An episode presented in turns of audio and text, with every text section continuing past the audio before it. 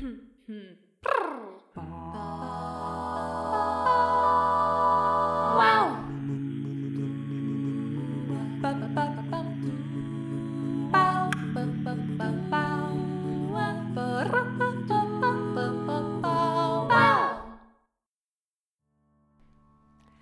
Gergő, hogy vagy, mi újság? Szervusz Tündi, köszönöm szépen, jól vagyok. Csodálatos felhős nap van, pont nyilván azon a napon, amikor szerettem volna elmenni kirándulni, de hát így legalább tudunk felvenni, úgyhogy mennyire jó ez? Hát nagyon jó, ilyenkor értékelem a berlini időjárást. Itt most gyönyörű, verőfényes napsütés van Cambridge-ben, elég jó időnk Na, látom volt. ott mögötted. Igen, befénylik. Ki van égve a pixel. Igen. Nem akartam behúzni az összes függönyt, mert jöjjön be az a, az a napsütés ide szépen a lakásunkba. Nagyon szép időnk volt, Láttam azért viszont az időjárás előrejelzésben, hogy jön ramaty idő is a következő héten talán, szóval élvezzük, ameddig tart. Hmm, hát én ilyen messzire nem megyek el általában, tehát azt figyeltem, hogy egész héten egyébként verőfényes napsütés volt, amikor munkaidő volt, aztán most ugye hétvégére befelhősödik, aztán kezdődik tovább majd a, a szép erőfényes napsütés. Tehát ez jár. Uh, itt dolgozni kell, nem kell itt szabad időben gondolkozni, ugye? Ez főleg a kutatóknál is így van. Mi ez a szabad idő? Úgyhogy, mi az a szabad idő, igen. Miről fogunk ma beszélni, Tündi? Na, hát hallgatói kérdésre most egy kicsikét olyan tudományterületre megyünk újra, amiről nem beszéltünk még talán túl sokat, mégpedig akartatok hallani tőlünk geológia, földrajz, geográfia, tehát valami ilyesmi témakörben, és erre persze én kaptam azonnal, mivel hogy a földrajz ilyesmi volt még középiskolában az egyik kedvenc tantárgyam. Illetve amikor még kisebb voltam, akkor én földrengés kutató vagy vulkanológus akartam lenni, és hát jó, a kémia is nagyon megtetszett jó iránynak. Bizonyult az életemben, de még így földrengések, vulkánok, geológia témakör még mindig így megmozgatja a, a szívemet így pozitív módon. A, azért most, ha belegondolok, szerintem a legutolsó ilyen földrajzos témánk az vagy a trónok harca volt, vagy a vulkános rész, és azért ennek már egy éve. Igen. Úgyhogy nagyon is időszerű volt. Köszönjük a hallgatóságnak, hogy egy kicsit visszarántanak minket, hogy, hogy még mondjuk úgy szép szóval interdisziplinárisabb legyen a, a podcast. Igen.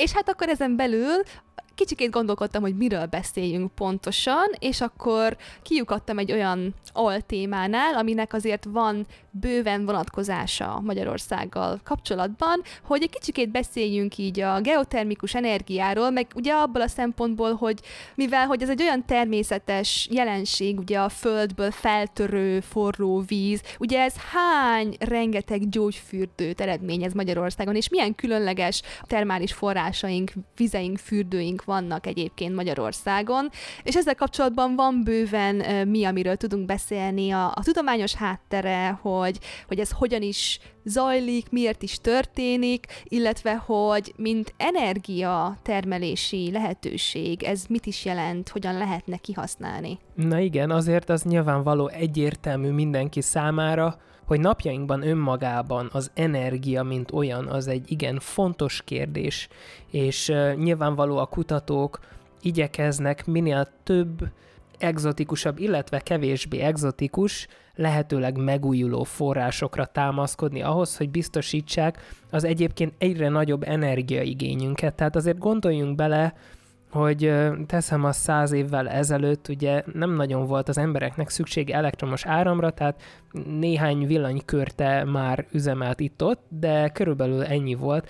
Azon kívül csak az ipar használta ugye ezt a, a fajta energiát önmagában.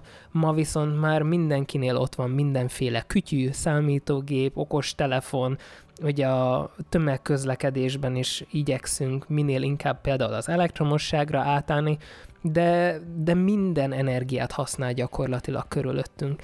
És hát akkor ugye ezt nagyon jól mondta Tündi, hogy Magyarországon azért maga a geotermikus energia az legtöbbször a termálfürdőinkben ismerhető meg, és, és valóban különleges érzés tud lenni, amikor ott van a feltörő víz, és figyeljük, és belemegyünk, és forró.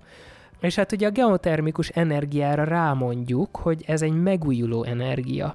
Ez egy olyan megújuló energia, amely a föld belsejében lévő hőből hasznosított, és hát ugye azért beszéljük meg gyorsan, hogy mi is az a megújuló energiaforrás. Tehát a megújuló energiaforrások azok az energiaforrások, amik ahogy a nevében is benne van, bár definíciót nem szoktunk önmagával magyarázni, de megújulnak, tehát nem fogy ki. Ugye addig, amíg van föld, addig van a földnek termikus energiája is. Igen, és de honnan származik ez a hő, ami a földből, földtör, ami a földből jön? Ugye a föld középpontjában ott van a föld magja, és ez a hő ez mélyen ebben a magban zajló kémiai és nukleáris reakciók mellékterméke, mégpedig olyan reakcióké, amelyek évmilliárdok óta zajlanak, mióta a bolygónk kialakult. Ez a termelt hő, ez természetes mellékterméke az ilyen reakcióknak, amely aztán lassan felfelé vándorol a Földben, amíg például a Földbe fúrva, lefúrva el nem érjük mi azt, vagy ugye föl nem tör az a forró víz magától. Mivel ezek a reakciók a Föld mélyén továbbra is zajlanak, ugye minden általunk fölhasznált hő az pótlódni fog és megújulni, tehát emiatt nevezzük ugye a geotermikus energiát megújuló energiának, ahogy mondtad, ugye együtt a napenergiával, szélenergiával és vízenergiával. Így van, és hát ugye mire használhatjuk ezt az energiát, tehát legegyértelműbb felhasználási módja ennek épületek fűtése de emellett ugye, amit beszéltünk, gyógyfürdőknél is használjuk, tehát azért gondoljunk bele, hogy, hogy főleg a, az izületi panaszokkal szenvedő embereknek, amiket ugye biztosítanak ezek a gyógyfürdők, tehát azok a hatalmas vízfelületek mennyivel több energiát venne igénybe, hogyha ott helyben kellene felfűteni azt a vizet. Tehát azért ugye ezek ilyen 40-50 fokra, hogyha felmenne, az szerintem piszok sok pénzbe kerülne. Hát abszolút. Viszont emellett használható ez nem közvetlenül, hanem áttételesen villamos energia generálására is. Igen, pontosan. Na hát, és akkor nézzük meg, hogy hol találhatunk geotermikus energiát. Tehát ugye attól függetlenül, hogy a Föld középpontjából mindenhol, mindenfelé a felszínre vándorol a hő, vannak bizonyos területek a bolygón, ahol ez a hő ez jobban eléri a felszínt, és ez mégpedig az úgynevezett tektonikus lemezek peremén koncentrálódik a legjobban. A tektonikus lemezek azok a Föld felszínének olyan darabjai, amik úgy illeszkednek egymáshoz kicsikét, mint egy puzzle kirakós játéknak a darabjai. A Föld felszínén ezek a nagy lemezek ezek, és ezek lassan mozognak, vándorolnak, amit egyébként sokáig nem tudtak, nem vettek észre az emberek, azt hitték, hogy a föld felszíne az egy ilyen statikus álló dolog, és miért is ne gondolták volna ezt, mivel tekintve, hogy az egész, például egy egész kontinensnyi méretű lemez, az olyan gyorsan, illetve lassan mozog, mint ahogy a körmünk nő. Na most alapvetőleg nézzük meg a saját körmeinket, a saját kezeinken, lábainkon, és igen, tehát mondjuk néhány hét alatt észrevesszük, hogy egy, egy pár millimétert azt tud, tud nőni egy bizonyos hosszabb idő alatt, de nem látjuk szabad szemmel a normál életünknek a normál idő léptékével, hogy ez milyen gyorsan nő és most ugye láthatjuk, hogy hetek, hónapok alatt ilyen néhány millimétert mozog el ezzel a sebességgel egy, egy kontinentális lemez, akkor azt nem fogják észrevenni emberek. Tehát évmillióknak kell eltelnie, hogy ezeknek a lemezeknek a mozgását, vándorlását ki lehessen mutatni elegendő mértékben, és ugye az emberi élet léptéke az ennél sokkal rövidebb, és emiatt sokáig nem tudták, hogy ezek a lemezek mozognak. Viszont ez így történik, ezt most már értjük, most már tudósok megfejtették azokat a folyamatokat nagyjából, hogy mi is okozza ezeknek a lemezeknek a mozgását, illetve ugye ebből a szempontból vissza lehet követni, hogy például sok-sok millió évvel ezelőtt a lemezek azok milyen alakúak, hol voltak, ugye van a Pangea nevű ős kontinens, amit szoktak mondani, amikor még minden jelenlegi kontinens az, az egy nagy kontinenst formát, persze még előtte is volt kontinensek vándorlása, tehát nagyon érdekes folyamatról van szó, de igen, hiába esetleg nem vesszük észre, hogy ez ténylegesen történik a, a mindennapjainkban, de történik, és a nyoma a vándorlásnak, illetve a különböző hatásai azok ott lehetnek. Mivel ezek a lemezek, ezek egymáshoz tapadhatnak, vagy akár egymás alá csúszhatnak, és sok ilyen lemeznek az ilyesfajta találkozása, azok tudnak olyan jelenségeket előidézni, mint földrengések, vulkánkitörések, erről beszélünk most mindjárt egy kicsit többet majd.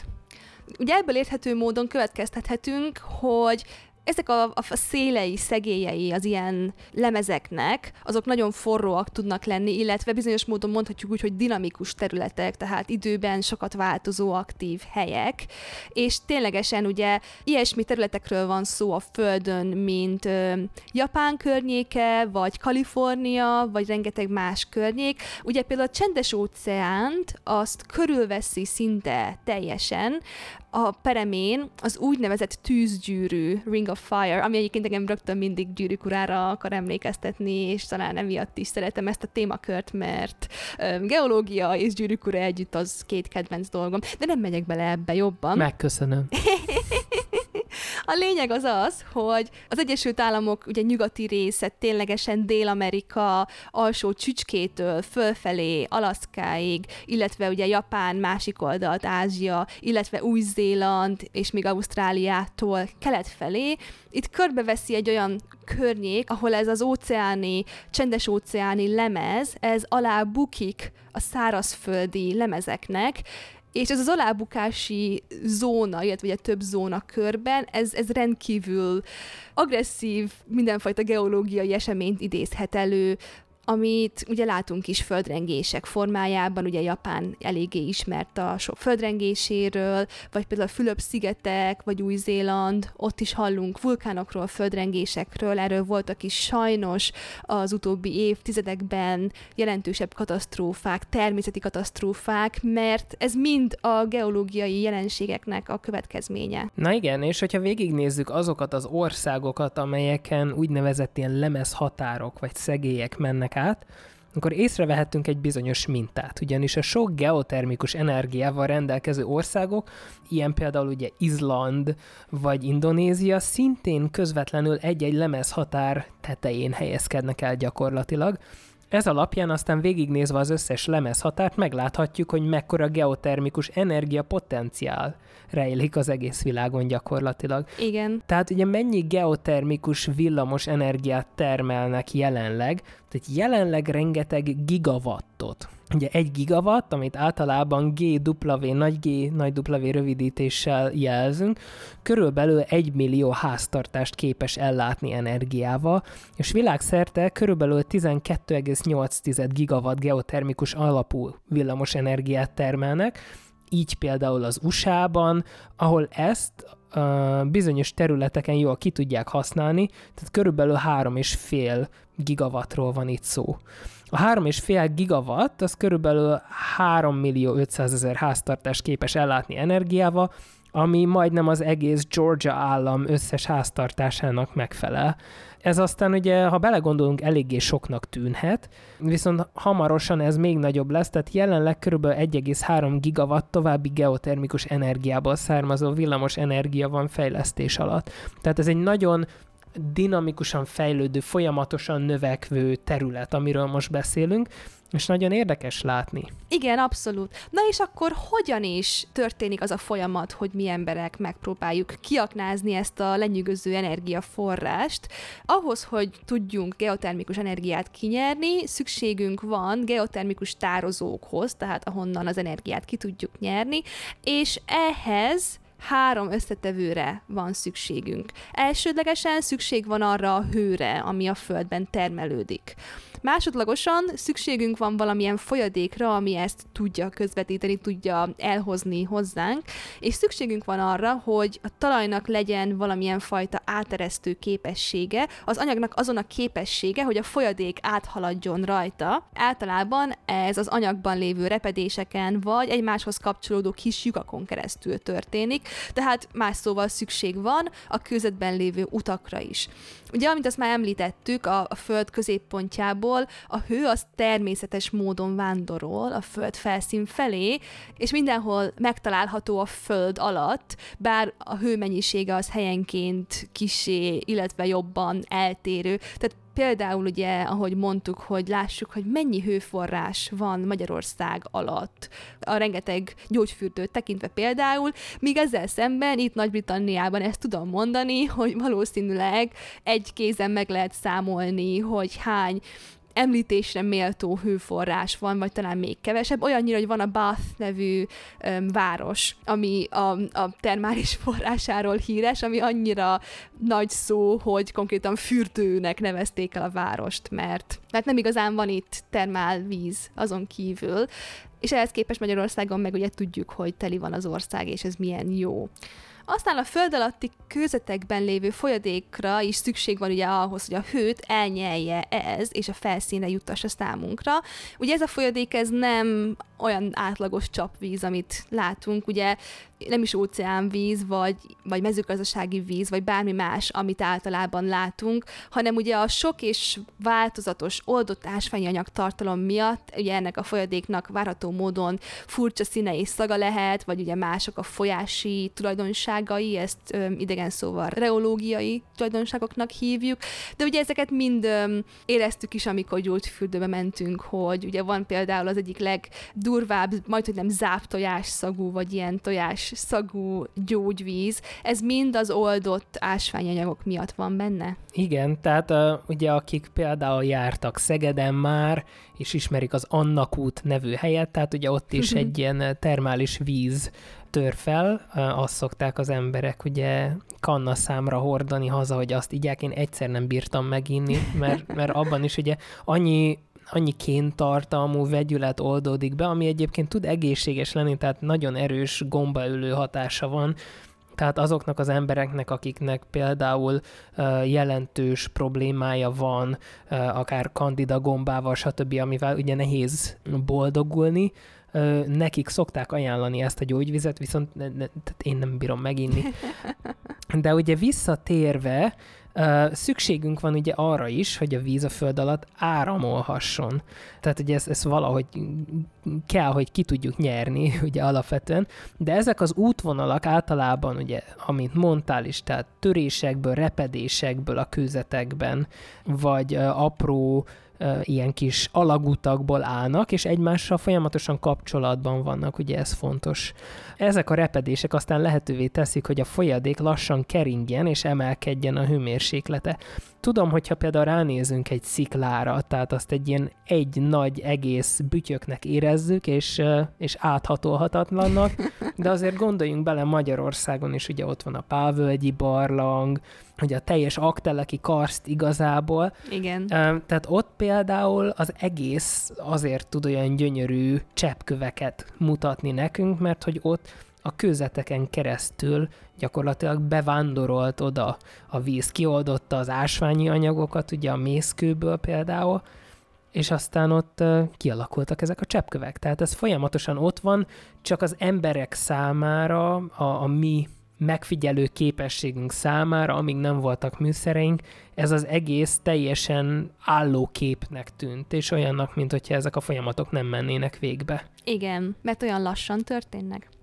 És akkor tekintve a geotermikus energiát, hogyha ez a három dolog, amit mondtunk, ugye a hő, a folyadék és az áthatoló képesség, ha ezek együttesen jelentkeznek, akkor létre tud jönni egy geotermikus tározó, ami egy olyan hely, ahol a talajból energiát lehet kinyerni, mivel ugye megfelelőek a feltételek. A forró vizet ugye kiszivattyúzhatjuk a tározóból, átköthetjük egy erőművön is például, hogy turbinát forgassunk meg vele, és így termeljünk áramot. Ezután aztán az áramot távvezetéken keresztül el tudjuk küldeni otthonokba. Viszont, hogyha ugye ez a három dolog, amit mondtunk, ez nincs együtt jelen, akkor nem tudunk geotermikus energiát kinyerni a Földből. Ugye korábban mondtuk, hogy ez megújuló energiaforrásnak számít. És ugye ebben jön a kérdés, hogy jó, igen, azt értjük, hogy a hő az maga az, az megújuló, mert az termelődik a Földben folyamatosan, de mi helyzet azzal a folyadékkal, amit kinyertünk?